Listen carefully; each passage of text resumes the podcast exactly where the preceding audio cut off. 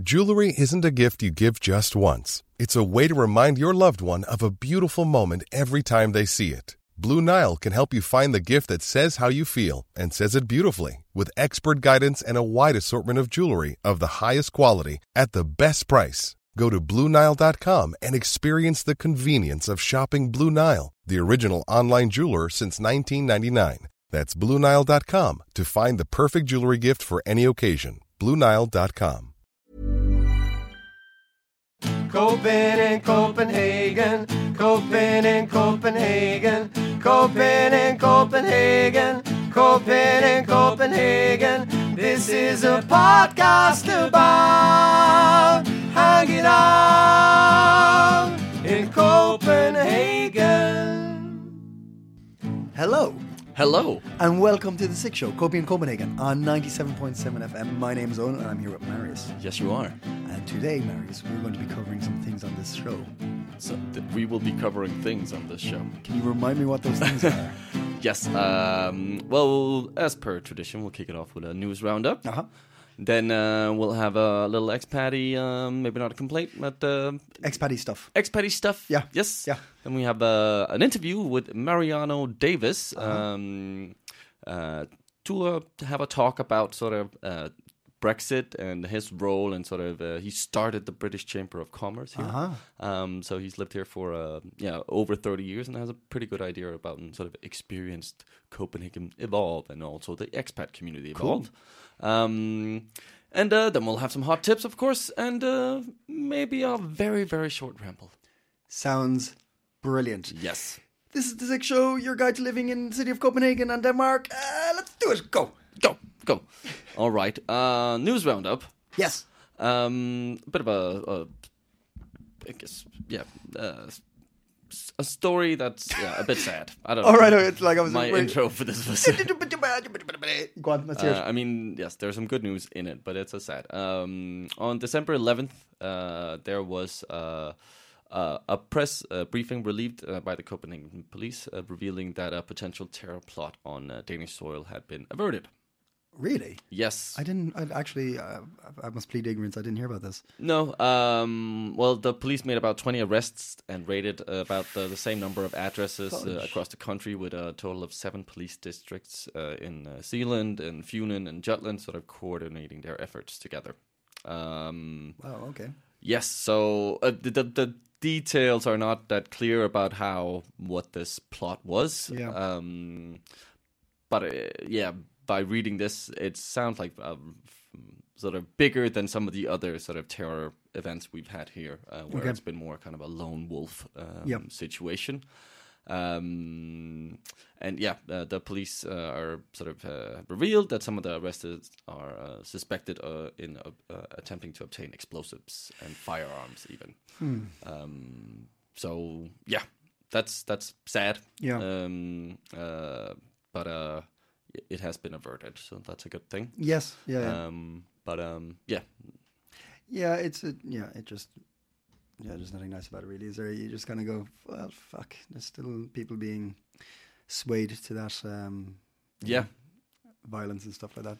But Yep. even when we went a couple of episodes ago, when we went on the Christmas market tour, like you can hear us say what we see police, you know, presence and stuff like that. Yeah. But, um, yeah, so it's still real. But as long as we just keep doing our thing and yeah. And I think we're affect pretty us. good at that in, in Denmark. don't get Uh, panicked, don't get weird about it. Yeah, Yeah. yeah, um, yeah. And I don't feel like the media is.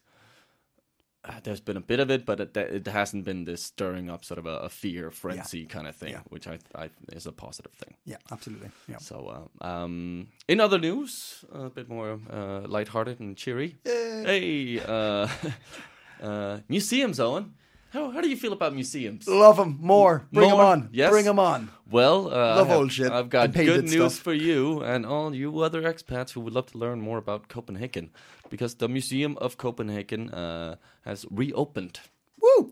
Um, I had no idea there was a museum. There was one. I don't know. Yeah, I mean, uh, to be quite honest. Yeah. Um, but uh, it's been relocated and uh, it's now. it's uh, now in Aarhus. It's now in Aarhus. yes. No, it's it's right behind uh, sort of a city hall building.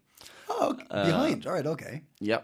Uh, sort of on a corner, uh, right across from a famous Danish restaurant called Rio Bravo, where Uh-huh. you can get uh, you can get pork uh, until 4 a.m. in the morning. I did not know that. Yes, so How have I been drinking in the city and not knowing that I could get pork at 4 a.m.? Yep, That's yep.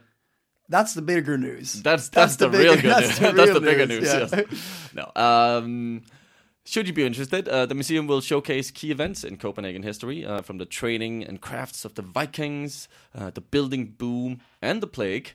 Uh, the Don't the fires plague! that forced the city to be rebuilt, damn you, Britain, Mm. and the uh, formation uh, of Christiania. So it's r- a rather broad sort of uh, sort of look on uh, Danish history and That sounds class. Yeah. That sounds really cool. Yeah. I'd like Uh, to go there. We should go there and We, yeah, we it. should. We, We can should do it in 30 minutes, they claim. Concise overview of Bet the you- capital's history in 30 minutes. I'd say we could do it in 15. Probably. I'll challenge you. I'll just Yeah. run through it and we'll do a test afterwards. um, That's good, actually. We should do that. Yeah.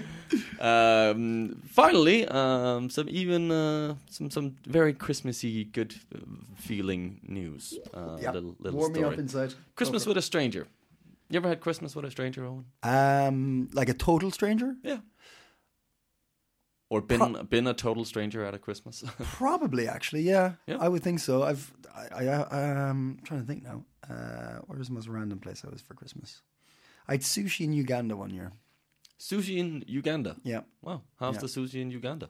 not fresh. Okay, not that fresh. cool. Well, Lake Victoria, sorry, I suppose it was, but um, uh, I don't think I was with a stranger though. I can't remember, but that was years ago. Uh, sorry, you were saying. So many Danes are um, inviting strangers into their, their home to celebrate Christmas Eve. Um, a survey from 2017 showed that um, 13,000 uh, people spent Christmas uh, on their own in uh, 2016. And uh, Red Cross is uh, trying to, to combat this. Uh, this is sort of the lonely Christmas by matching families who are willing to sort of um, invite a stranger in. Wow. Uh, and not just one, maybe several, uh, and both sort of uh, Danes and non-Danes. Yeah. Um, uh, as, as this initiative, is, the initiative is called Christmas Friends, Julevenner. Yeah. Uh, and it's been running since 2012 and had uh, over 7,500 people sort of have been uh, had a Christmas with uh, a, a- family or, or a group of people who were up for inviting in, a, in, in a bunch of strangers. That's And beautiful. I think that's very nice. Yeah. Yes, I think it's sort of a good community thing to do, uh, and I'm glad to hear it's uh, it's popular among the Danes. Yeah. So um, yeah, I, I got no. I've, I must say, I've been being an expat, and this is my third. It's my third Christmas here. First, second, third. Yeah, it's my third Christmas here. Fuck, have I been? Oh wow. Um, sorry. Uh, I've been invited to somebody's house each Christmas, which Yeah. is really nice. nice. Yeah, it's been really good. Really, really nice. Three Christmases, Jesus. Wow, did you did that just dawn It on just you? dawned on me, yeah. But that means that, that means I haven't been in Ireland for three Christmases. oh wow, Like, yeah. Oh, fuck. I had three Christmases away from uh, my my family, Hmm. and uh, I enjoyed it. to be quite frank, but it was nice coming back and getting the traditional dinner. Yeah, yeah, yeah, yeah. Because uh, yeah, as we talked about in the last uh, episode, that is very sort of that. There's one way. Dims the rules. Dims the rules. Dims the rules. We made them, and we're gonna play by them.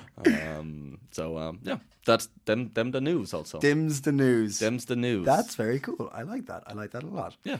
Uh, so, uh, You took the temperature on the expat community. yep. What's I. I I I put the thermometer in the expat's mouth and mouth, I'm glad you said that. and uh, it's it's all fine. It's all fine. It's all fine again. This this segment no, is no fever. dying on its ass. Oh. but I did find something interesting. So this is uh, normally what we call expat complaints, uh, but expats don't complain because Denmark's number two in the world for happiness, and Mm. Yes. people are just fine. But I did find this on uh, expats in Copenhagen Facebook page. Yes, I am a nutter, but anyone in I'm going, I'm going to say Vaucluse, but it's not Vaucluse. Venløs. Venlus Yes. uh, area willing to come feed a single outdoor chicken from the 19th Thursday, 19th, thir- uh, 19th of December, I presume, uh, to the 8th of Jan January, I presume. Just like every other day, I'll pay you, right? So, so it's a person who needs to uh, somebody to feed his chicken. Yeah. Uh, her chicken, actually. Her chicken. Yeah. Okay. Uh, yes, a lady has an outdoor chicken because you know those indoor chickens can be. They're so- fine.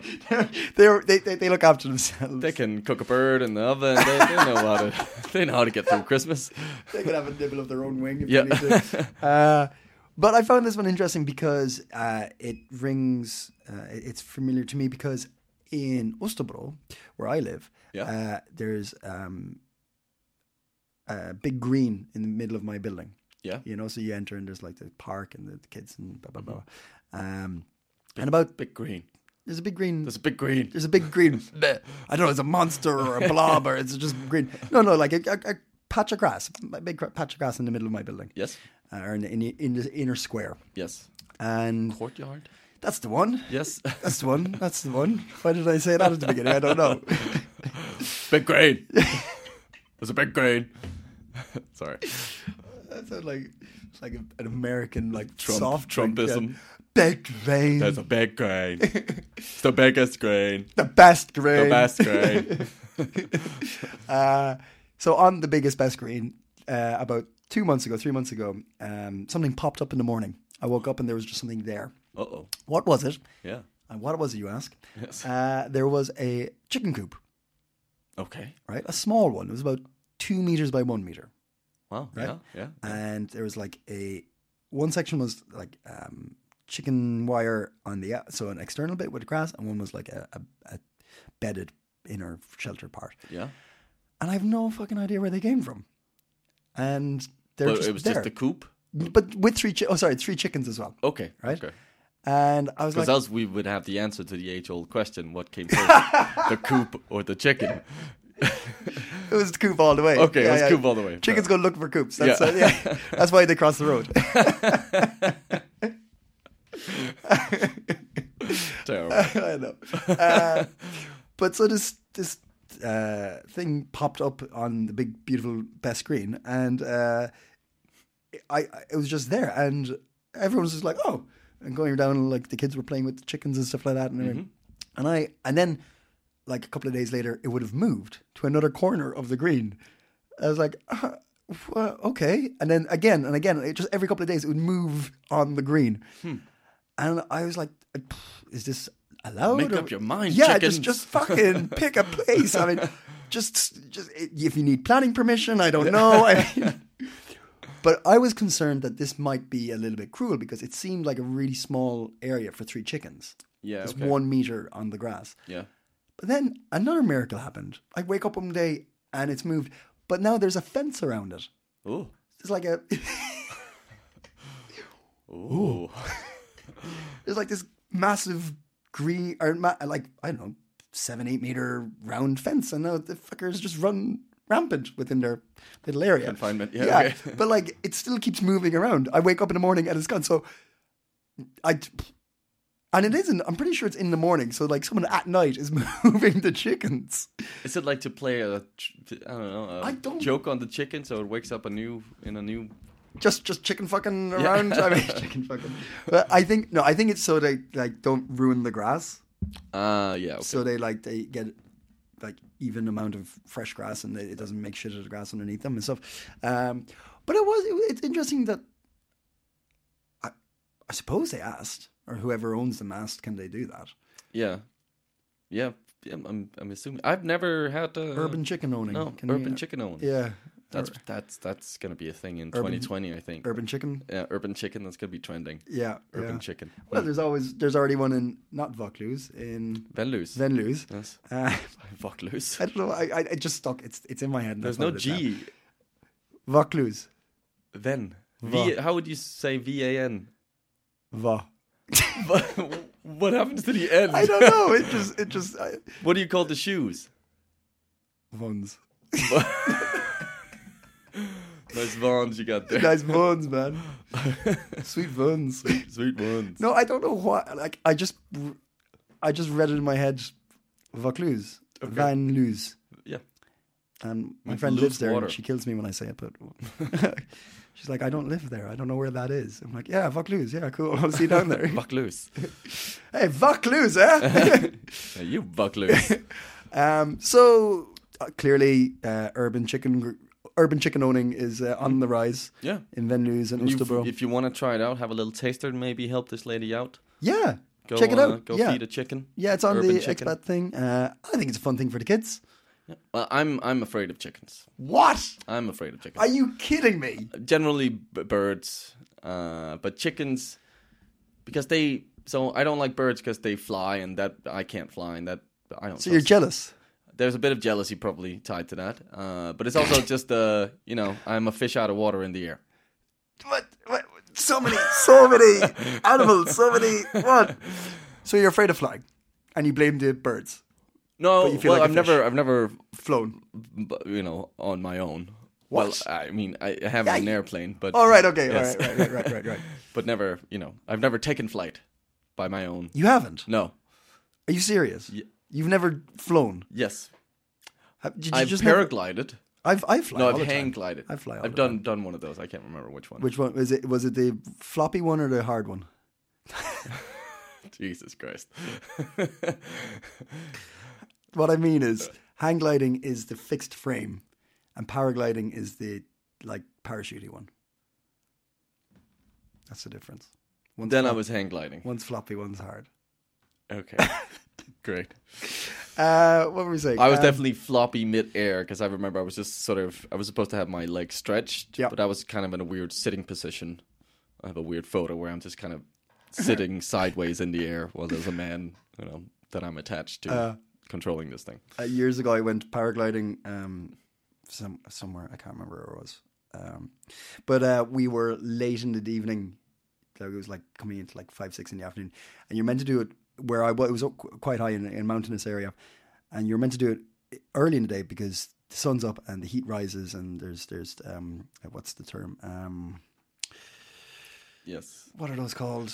Where the wind, the, woo! We're just Owen swinging is, your arms swinging around. his hand Woo! like, Uh, like oh, he's shit, what's the word? lassoing right now. What's the word? Yeah. What's the word? I can't remember. But they're uh, oh fucking it starts with T. Um, Therm, therm, thermals. The thermals, thermals are co- yes. yeah are coming up. Um, but we we were the last to do it because there was loads of people doing it, and uh, my friend. So you run off. You pretty much run off this really steep slope Yeah. off a cliff, Yeah, yeah, yeah. right? Yeah. It's just a sheer drop, right? So you have to get you have to catch the air, else you're fucked. Yep. And normally, like 20 meters run and the wind's caught you and you're off, right? But because we're so late in the day, there wasn't that much air and wind rising. The thermals. Yeah, the thermals were, the, the T's weren't coming up. Uh, and my friend just ran and ran and ran and ran and ran. I wasn't going anywhere. And there's loads of bush and bramble at the end of the cliff. Oh, no. I just was thrown straight into the bramble. I mean, full body Oh. through the bushes. Oy. It was a disaster. she lost her shoe. it was so funny. Uh, not for her. It- for No. me, it was hilarious. Yeah, uh, yeah. And then I had to like, I had to find her shoe and like, because it was my turn next, and I had to like attach my shoe because we weren't going back to fuck up the mountain, so I had to like attach her shoe to me.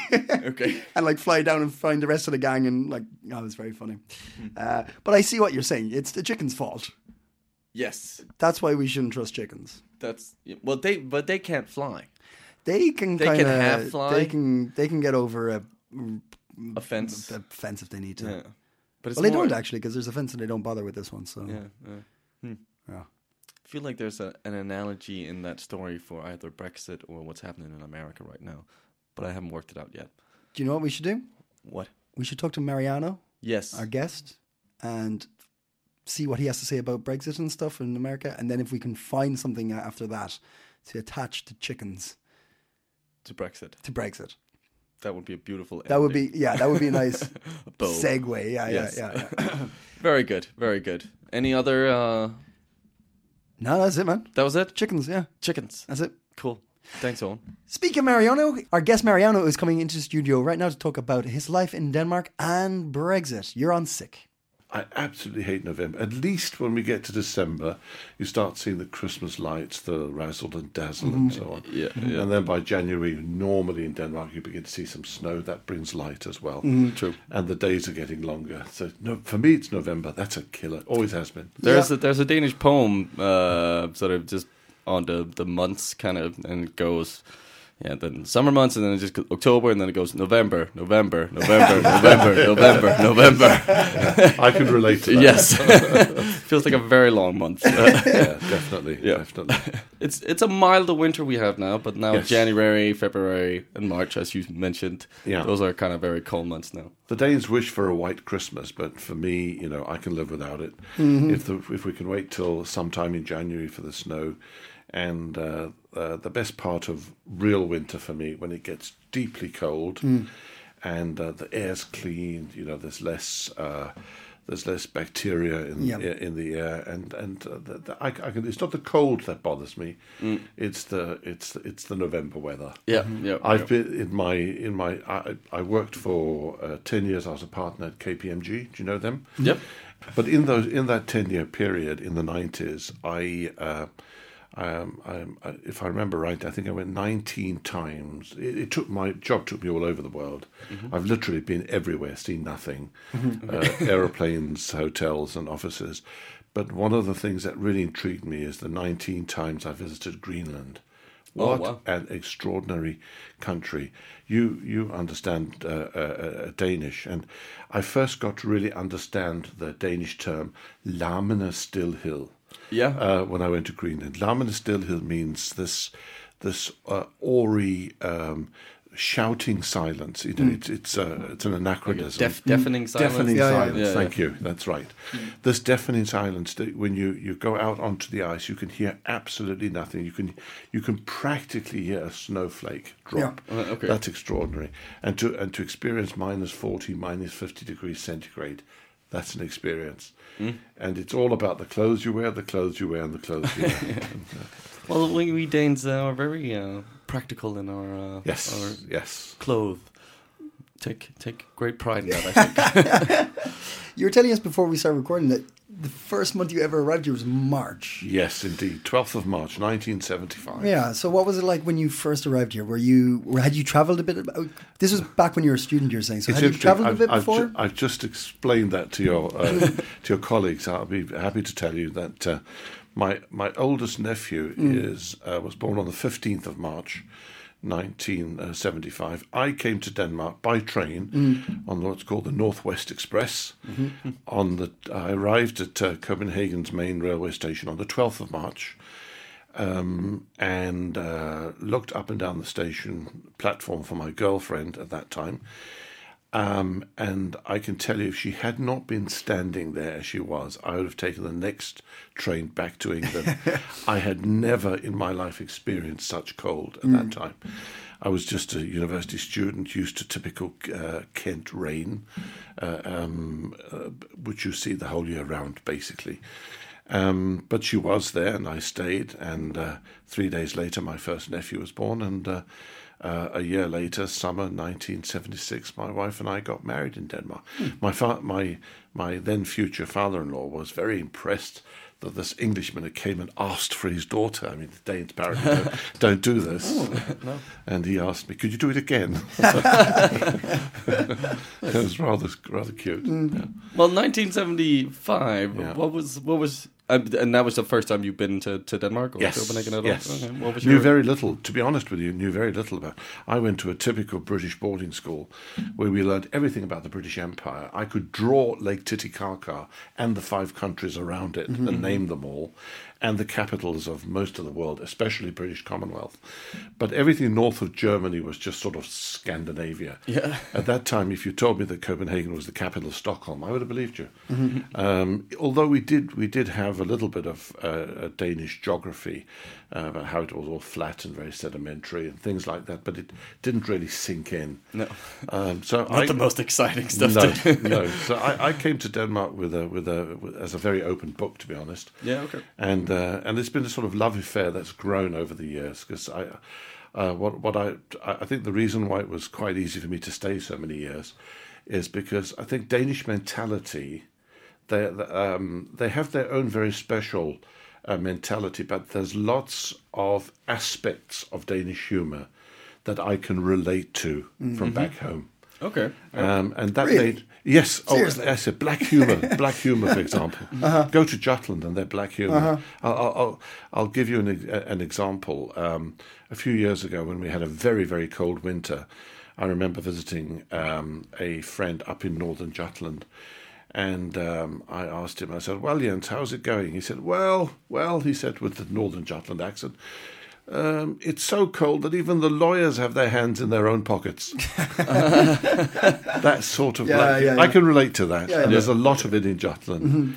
Whereas if you go to Sweden, I love the Swedes and the Norwegians and the Finns, but they're all very different. And and in terms of, of British mentality, British humour, um, and British way of life, there there are greater similarities, I feel. Yeah, so you feel With Denmark. out of all the Scandinavian countries, you feel best suited to Danish Oh yeah, society. I feel at home here. Yeah, I'm okay. But you do move, you move back and forth a lot. Yes, still London. do, still do. I have an I have an um, a global administrative office here in uh, near close to Copenhagen in Glostrup, and uh, and a headquarters in uh, in London. And like, for instance, you you know the international. You've you've worked with the international newspaper and Indeed, stuff like this. indeed. Uh, and do you over the years have you seen a difference between the expat community, how they work together, or has it always been quite strong, or it, has it changed over the last mm, thirty years or so? I think the the if we take the last thirty years, which are perhaps the uh, the the period that I know best, um, I think the the biggest change that I have seen has been that um, whereas the uh, Copenhagen was very much the centre. Uh, for the expat community, wasn't it? When I first came, here? it wasn't a very big expat community, Okay. and uh, we were sort of like lemmings that kept together and Yeah. you know had lunch together and told each other stories about how impossible the Danes were. So there was like this that. connection Yes, back yes. then, right? But today, today uh, the expat community is very much a national thing. You can go to Esbjerg, you can go to Yeah. Vejle, uh, what's called the the triangular uh, area, uh, Trekantsom, the triangular area of Vejle. Go to Aarhus, Yeah. Aalborg. You'll see an awful lot of expats, and I think the Danes have opened up to the expat community, whereas before, I think they it wasn't a question of them not liking the expat community. I think they were very nervous of practicing their English.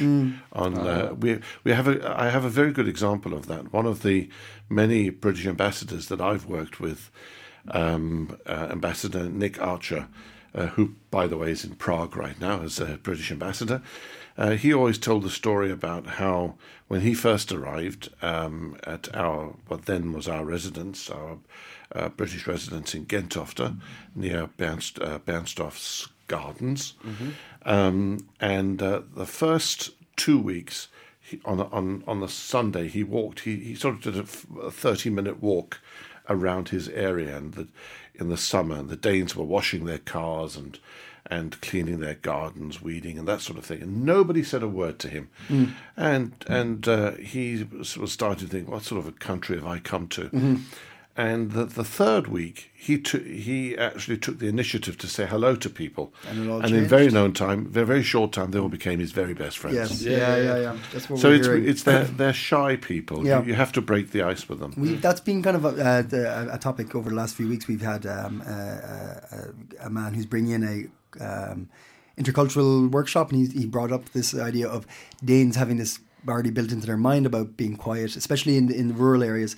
And also, Lindsay from the International has mentioned to us quite a lot that. We need to push like there is these massive communities because the international is nationally uh, distributed. Yes, so yes. it's it is something that we are very and we Marius and I are guilty of it being Copenhagen centric. You know, look at the title Yeah, of the, yeah. the podcast and the radio show.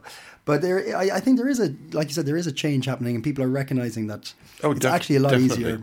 It's one. In fact, it was one of the things when I when I set up the uh, British Chamber of, of Commerce. Uh, before that, it, it actually started in 1960 by a very famous British uh, pilot, um, Sam Lomberg. Sam was one of the first RAF. Uh, pilots to land. It was he was one of the squadron that landed at Kastrup as Montgomery was walking through the streets of Copenhagen, waving at everyone. We have the we have the photos in the archives of the British Chamber. It's quite quite extraordinary. At that time, um, there was what was called the BBLC, British Business Lunch Club, and the uh, which was uh, really Brits who met for lunch and talked about their experiences. Uh, typically expats who were here for three years or two years or four years. Um, and there was a parallel organisation called the BIU, British Import Union, which was started in 1932 at the time when import licenses were an important thing. Yeah, okay. And uh, that was a very Danish organisation. So one of the one of the jobs that I got with the then sitting uh, ambassador in the uh, early 90s and um, uh, uh, up to the mid 90s um, was to try to try to bring these organisations together. So first we first I uh, set up the chamber, and uh, that was a bit of a wake up call because people were used to having this sort of this the Danish famous word hyggelig, this cozy lunch club Yeah. Yeah. that met once a month, and uh, and we turned that into a, a real business. Uh, Chamber of Commerce registered in London, as in as all the others are. Really? And yes, British yes, in London. Oh, British Chambers of Commerce are all registered in London under the BCC, um, which is in extraordinary in the road called Petty France, Okay. in the middle of London, um, and um, and in fact the. Um, the the the, gen- the Secretary General of the British Chamber of Commerce, um, uh, Adam, I've forgotten his surname. He's part Canadian too, as it happens, as is our our, our uh, national bank director, as I mentioned to you. But the point I wanted to make is that setting up the chamber gave an opportunity to um, to then later, once the chamber was established, to merge both the uh, BCCD, the British Chamber of Commerce, and the BIU into one organisation as it is today. Okay, okay. And um, well, since you've been here for so long and, and Yeah. have had this uh, um, role, like, how do you feel? How are British Danish uh, relationships? Have they sort of gotten stronger over the years, or Yes, definitely. In fact, uh, the um, I think uh, most Danes that I've talked to, particularly those who uh, lived during the Second World War, um, either as uh, as adults or even as children, let's say uh, from the age of seven and up and upwards. Um, uh, in other words, experiencing what their parents were experiencing. For for many of these, Churchill really was the voice of hope. yeah, okay, And, and the Danes have never forgotten this. If you if you go to most Danish homes um, of of an academic nature, you'll find that Danes have uh, the uh, autobiography of Winston Churchill or various biographies written about Winston Churchill. And if you've uh, um, if you stay in Denmark long enough, you're bound to get to see the the, the famous Danish series Matador. Yeah. Um, and and I think that shows historically how um, how important uh, Churchill was for the, the feeling of hope um, in a situation which was quite uh, quite cruel and and uh, uh, quite dark. Speaking of hope, cruel, and darkness, Brexit. Yes, Let's uh, let's talk about my favourite swear word. Yeah, uh, I, I'm afraid we uh, are sadly obliged to have this discussion. yes, yes. Well, I hope that, that uh, I would uh, quote quoting again my mentor Winston Churchill. I would say, if you need me to talk for four hours, I can start now. if you need me to talk for half an hour, I need half an hour to uh, to prepare. Okay. if we're only going to talk for five minutes, I need at least two days to prepare. no, more seriously though, Brexit Brexit is very much something which um, has split the nation. Uh, in my, in, I, if you're on the British nation, it, like literally in, in, in half at the moment, because they, there's Yes. such a change in voters from the north, wasn't there, for the last? Uh, that, that, that's another issue. Can we come back to that issue? yeah, yeah. The, if we if we take a holistic view, um, I've talked through British chambers of commerce. Uh, there are fifty two of them, um, regional chambers of commerce in the UK, and we've. Right. And in my period as president and CEO of the chamber here, I've worked very close to them, looked a lot of the statistics since 2016, and listened to what people were saying in canteens and so on, uh, in companies. And uh, the the tragic thing is that Brexit has become um, uh, I call it the Brexit lie. It's become such an emotional um, uh, subject um, that even within families, you've got families who normally meet for Sunday lunch, and uh, these are fairly peaceful uh, occasions with the, the exchange of views. Uh, you've got uh, mums and dads hardly talking to each other, children not talking to their parents. It's really, it's really become a very emotional thing, and unfortunately, at the end of the, it, you know, to, to put this into a, into a, a short uh, um, uh, uh, summary conclusion, the, the the problem has been that in 2016, in June, leading up to June 2016, when we had the the the, the referendum, um, those who were um, supporting Brexit were uh, basically telling lies. And uh, if anyone wants to see the true story of Brexit, they should see the Netflix uh, film The Great Hoax, which is both about what Uh, took took part with Facebook on Yeah, in- yeah. Yes, yeah, yeah. both in the UK with uh, Brexit and also in the US with the Trump election. It's the same year, and uh, um, that That's the one with Cumberbatch. Is that the is it is like a dra- dramatization of it? or- it's a it's a documentary. yes. documentary. That's okay, right, Yes, right, right. yes. But there's also a film with Yeah, uh, the so. Cumberbatch, I I, haven't think. seen Yeah. And uh, the unfortunately, um, a lot of lies were told in uh, in 2016. Um, it's no big surprise that on the morning, and this can be checked, on the morning after the result, the most, the two most Googled words, and it's a matter of history now, were Brexit and the EU. What's this all really about? The British people didn't really know. Yeah. Yeah, They were voting not with their heads but with their hearts, and they were told a lot of lies. Yeah. And it's very much in the British mentality. Um, we are we are basically a very arrogant nation. You know, we've been used to getting our way for many many years. Mm-hmm. We didn't call it the um, uh, the Commonwealth; it was the British Commonwealth. Yeah, yeah. We were we were. Um, But you said it yourself. You even in your education, you were learning about Yes, the, the we learning about the and Commonwealth. Yeah. Yeah. absolutely. And the M and and uh, at the heart of what's going on, the Brexit lie is all about the seriously rich and influential in the UK. This is not something I could have said as the president of the British Chamber of Commerce in Denmark, but I'm a freer man today, and I, I represent a more open chamber, British chamber. But uh, in my view. Um, what Brexit is all about is uh, since we went into the uh, EEC, the European Economic Community, back in 1973, incidentally together with Denmark, since then, um, Brit, there has been a, a feeling of um, uh, do, have we really done the right thing here? And the Conservative Party has been split already since then about this issue. Um, I, I heard a German uh, um, a member of the European Parliament put this uh, symbolically very clearly, in my view. Um, he said, "Well, when the Brits came in in 1973, they thought it would be a game of football and they would be the referee. Turned out to be handball, and they don't even know the rules. I think there's some truth. There's some truth, symbolically speaking. There's Yeah, some yeah. truth in that. Now, at the end of the day, what's uh, what, what this is all about, and this is not something you can read anywhere in the newspapers.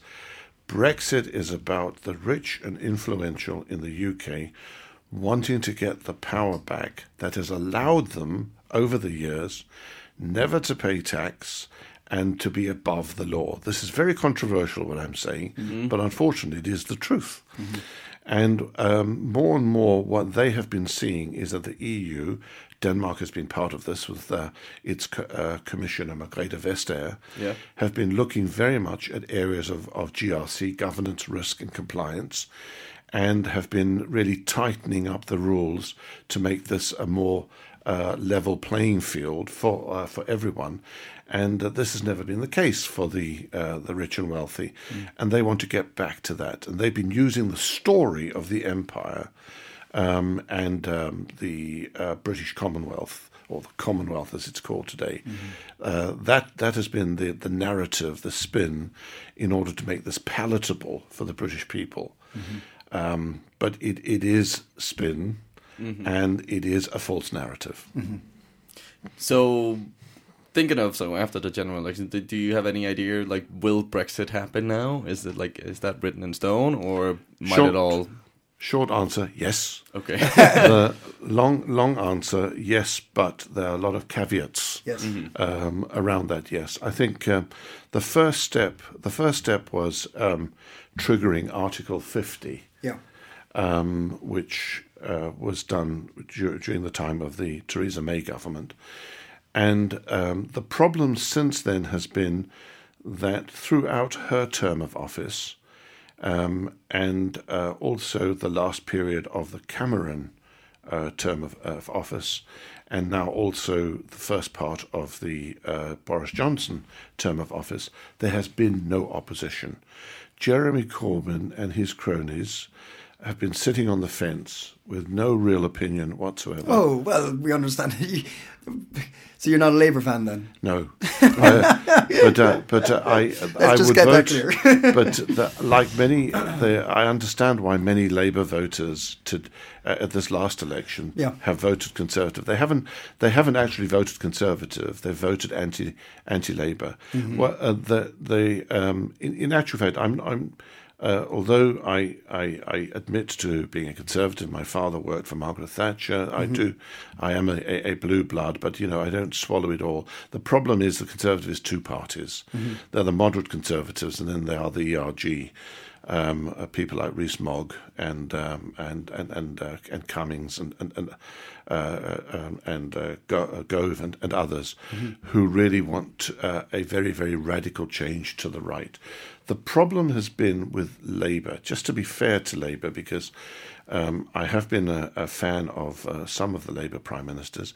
Uh, to give an example, I think Tony Blair was one of the best uh, Labour prime ministers we've seen Because of New Labour, you in mean? new exactly uh, in recent history. He very much modelled that on on Keynes and on the uh, on the model that Margaret Thatcher tried to uh, to put through.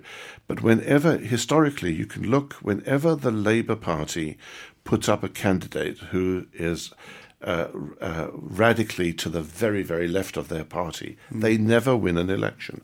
We saw it with uh, people like. Um, um, oh, who can I take? The the, the recent uh, the two brothers David and uh, can you remember his surname?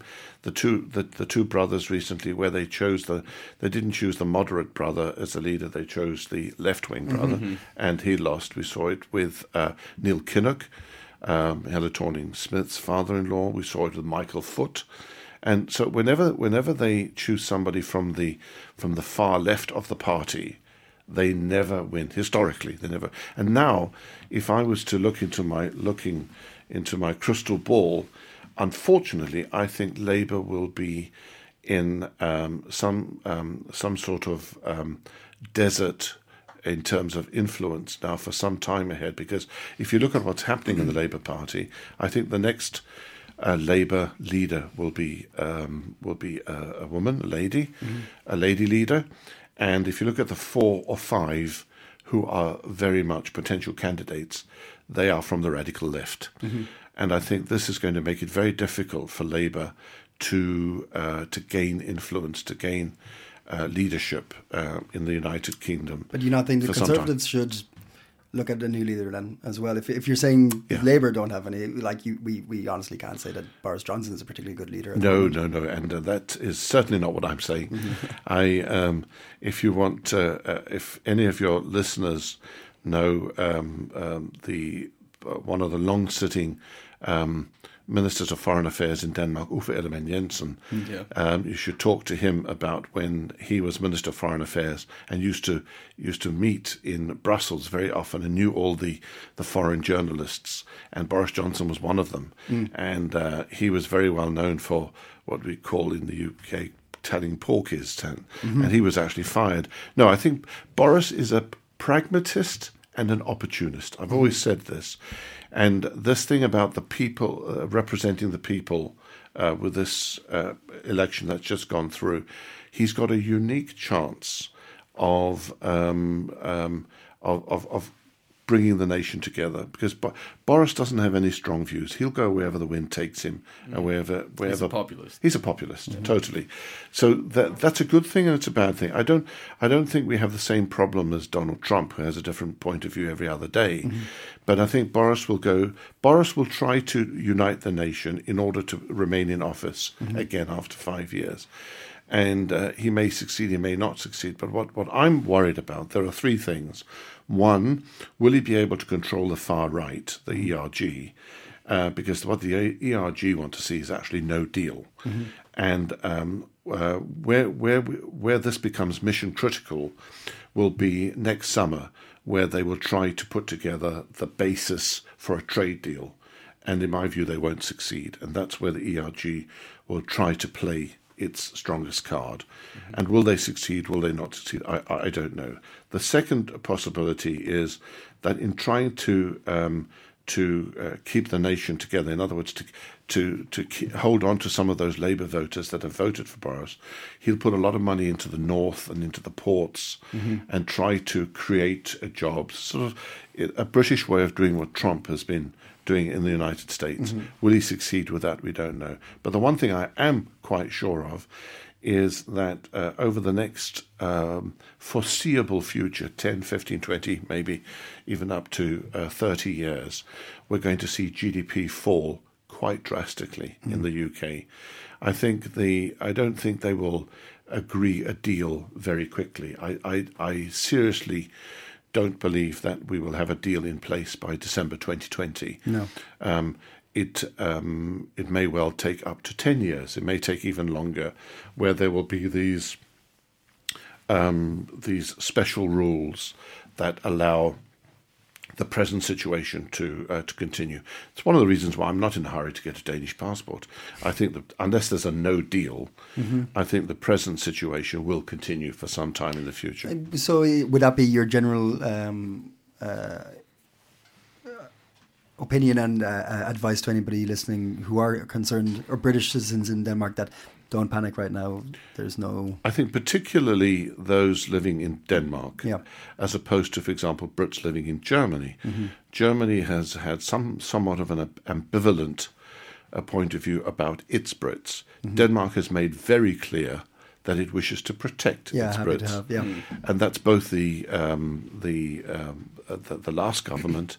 And uh, also the present government. And it's worth pointing out that as late as two days ago, um, Barnier has put out a paper um, uh, stating that one of the bargaining chips that they will put on the table is that they want to create a special associate membership for the Brits living in Europe, provided that the UK does the same with the Europeans living in the UK. It's going to be very interesting to see how that plays out. Yeah, okay. Well, Mariano, thank you very much for coming in and talking to us. Uh, It's you made Brexit interesting. I appreciate that. Thank you. That was uh, no My easy pleasure. feat. Can I leave you with a final, Of course, final of comment? course. I think one of the one of the things I'm most worried about yes. with Brexit is I think the um, the the United Kingdom, underlining the word united, the four nations, um, uh, as an entity, is threatened, um, particularly if the ERG and their agenda wins. In other words, if we see a no deal or we see um, poverty hitting the UK fairly quickly, I think some of the things that we've seen in Hong Kong in terms of rioting, Yes. um, we will see in the UK as well. And I'm and I fear that we are fairly close now to Scotland looking for another Well, they- opportunity. Yes, they well they, they had quite a, a large uh, the SNP had quite a large turnout for the Yes, election. which everyone said, no, no, it won't happen, it won't happen. It did. Mm-hmm. And I think there's a good chance that uh, they will, in the near future, be looking for an opportunity for uh, a, a, new vote. Mm-hmm. And the second issue, and perhaps the more dangerous issue, is Northern Ireland, because today the unionists Mm-hmm. um, um, do not do not have a majority in terms of voters.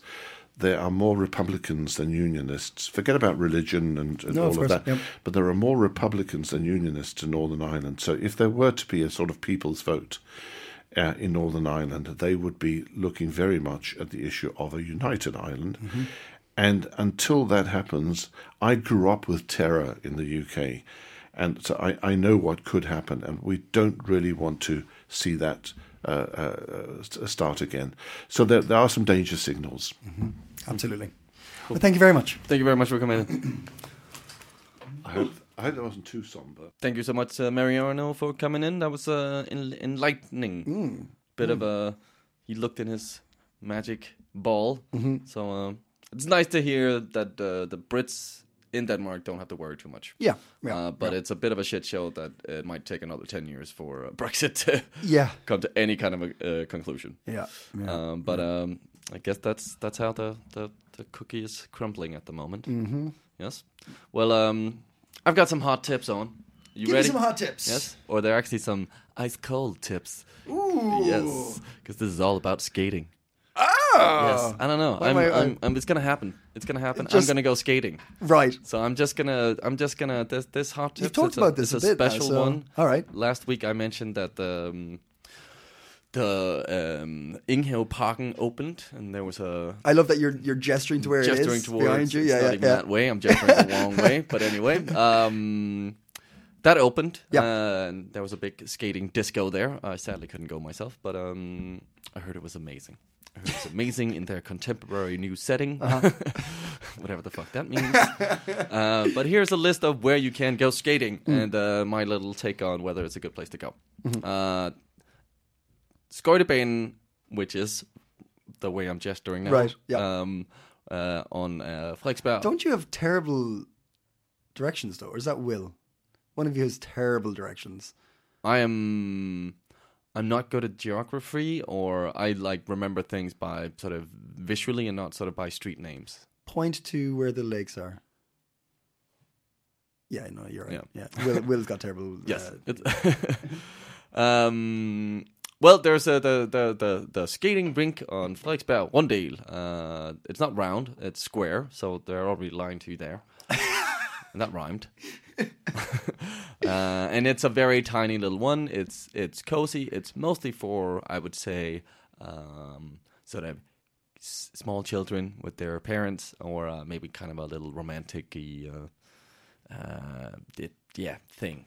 Yes, wow. it's not really for Wow. if you want to skate. It's not really the place to go. Okay. Uh, Your then, contempt for this Oh, is yes, like I am. visual. Oh yeah, I'm not a fan. Uh, then there's a, a Broens uh, skating rink. Mm-hmm. Um, this is a it's a true m- skating mecca when uh, the skating happy Copenhageners want to sort of um, let loose on the ice. Yeah. Uh, this offers uh, 600 square meters of uh, ice.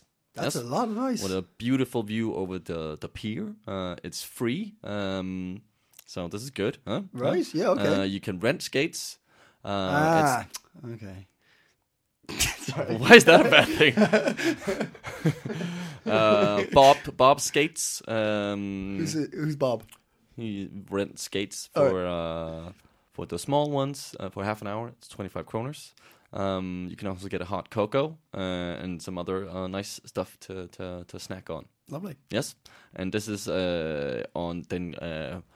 Uh, it's called the the, um, the square for trade.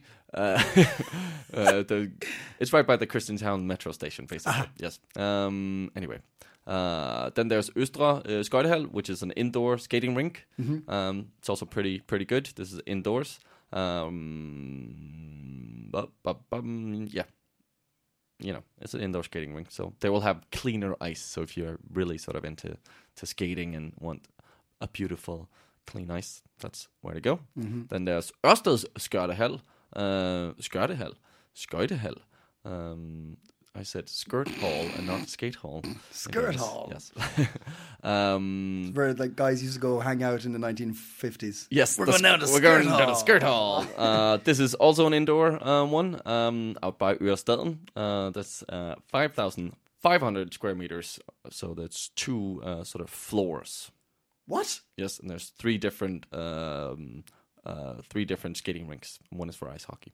Uh, one is for uh, figure skating, and one is a tumbling uh, ring for the small ones. So, Tumbling. and I, I appreciate this because you know I want to go fast. I want to do some jumps. Yeah. I want to do some. You can jump? I can jump. Oh. Really? I'm uh, my grandmother. Her biggest regret was that I didn't become a, a, a Olympic uh, figurine uh, figure skater. champion. Really? Yes. Sorry for that. That must be sorry, hard on you. sorry, grandma. sorry, it didn't happen. Um, I don't know if that's not true at all. but I can jump. I'm an excellent skater. My half Canadian uh, roots are very much uh, they're, they're they're they come alive when I hit the skating rink. Um, wow, rambling. Anyway, you can also skate there. And uh, those the last one I would recommend is uh, out north northwest. And uh, and uh, this is an outdoor one. It opened in 2017, and it's so it's fairly brand new. Yeah. And it's uh, North Europe's uh, biggest one, um, and it's open through all winter um, for children and adults alike. Beautiful. Yes. So go go get your skates on. Stay active. During the winter. It helps us, you know. Mm-hmm. It, it it it we get endorphins. We get happier. It's important to go outside. Mm-hmm. Okay. Yes. I'll take- I'll get take a bit of light. Sure. Yes. I take your Yes. word for it. Okay. Thank you. All right. They were hot tips. Well, I, uh, Cold cold, tips, tips. yes. Yeah, yeah, yeah. I like it. I like it. Good. Uh, that's our show. That's our show. That's our show. It's uh, a, a, a bloody cracker, I think. Bloody a cracker. And a cracker of a show. a corker. A corker. A zinger. A singer. It was a corker. Is that is that Yeah, that could work. Is that something? Is that because you're from Cork? No, it's got nothing to do with Okay. from Cork, but uh, it's it's just a corker. Yeah. Yeah. Or maybe maybe it is because Cork's amazing. Yeah. Maybe it's just maybe Mariano uh, just uh, when off air told us uh, there's a the, you're making great cheese in uh, Yep. Cork. Yep. Yep. Among um, many other things that we're making amazingly down there. Yeah. Yeah, hot tip, go to Cork. Hot tip, go to Cork. Yeah. Get some cheese and Get other some good cheese. things. Yeah. Nice, nice. Uh, thank you very much for listening, and uh, also thank you very much for uh, getting on the iTunes. We can see that a lot of you have done. Yeah. and we're rising steadily in the old iTunes ranks, which is um, Like a chicken trying to leap a fence. that, well, I'd like to think more than that. But Just trying to get the chicken back in. yeah, there. yeah, yeah, yeah, yeah. Maybe it's an, an analogy for this show. Is it? It's been all over, but there's still a chicken and a Still, coop. yeah, yeah, yeah. uh, yes, we asked you uh, last week to get onto iTunes and give us a rating. A lot of you did, and please continue to do so because it really helps us and gets uh, our word out there and uh, getting more listeners and stuff, so which is cool. I also want to send a special shout out to uh, Kisser. Um, Yeah. he sent us. Uh, he posted a video on our Facebook page uh, with him listening to uh, an, uh, an an episode Mm-hmm. um, in in Pakistan. Yeah, I saw that video. That was made my week. Yeah, it totally made It my was so cool. Yes. It's, if uh, is it up on? Can we put it on the actual Facebook page? I think we can. I, if it's yeah, We should try and do it because it, it's really simple. It's just uh, a Pakistani street, yeah. and then our voices in the background. Yeah. it's so cool. Will and Will and Owen's Yeah, voices. Yep. yeah, and and you can see a few cars driving by Yeah. and like yeah, Yeah, it was just Karachi. Is that where? I I'm not sure. I, I, I think it's sure. in Karachi. Uh, but Kisserman, thank you so much. Really, Yes. really appreciate it. One Much of our love. biggest fans, and uh, you've loved us from the start. You've always supported us, and uh, we love you for it, man. Thank you. cheers. Right, thank you very much. Check out the podcast, check out the Facebook page. Blah, blah, blah, blah, blah, blah, blah. Goodbye. Subscribe. Leave it at that. Yeah. Yeah. Hey, it's Paige DeSorbo from Giggly Squad. High quality fashion without the price tag. Say hello to Quince. I'm snagging high-end essentials like cozy cashmere sweaters, sleek leather jackets, fine jewelry, and so much more. With Quince being 50 to 80% less than similar brands. And they partner with factories that prioritize safe, ethical, and responsible manufacturing. I love that. Luxury quality within reach. Go to quince.com slash style to get free shipping and 365 day returns on your next order. Quince.com slash style.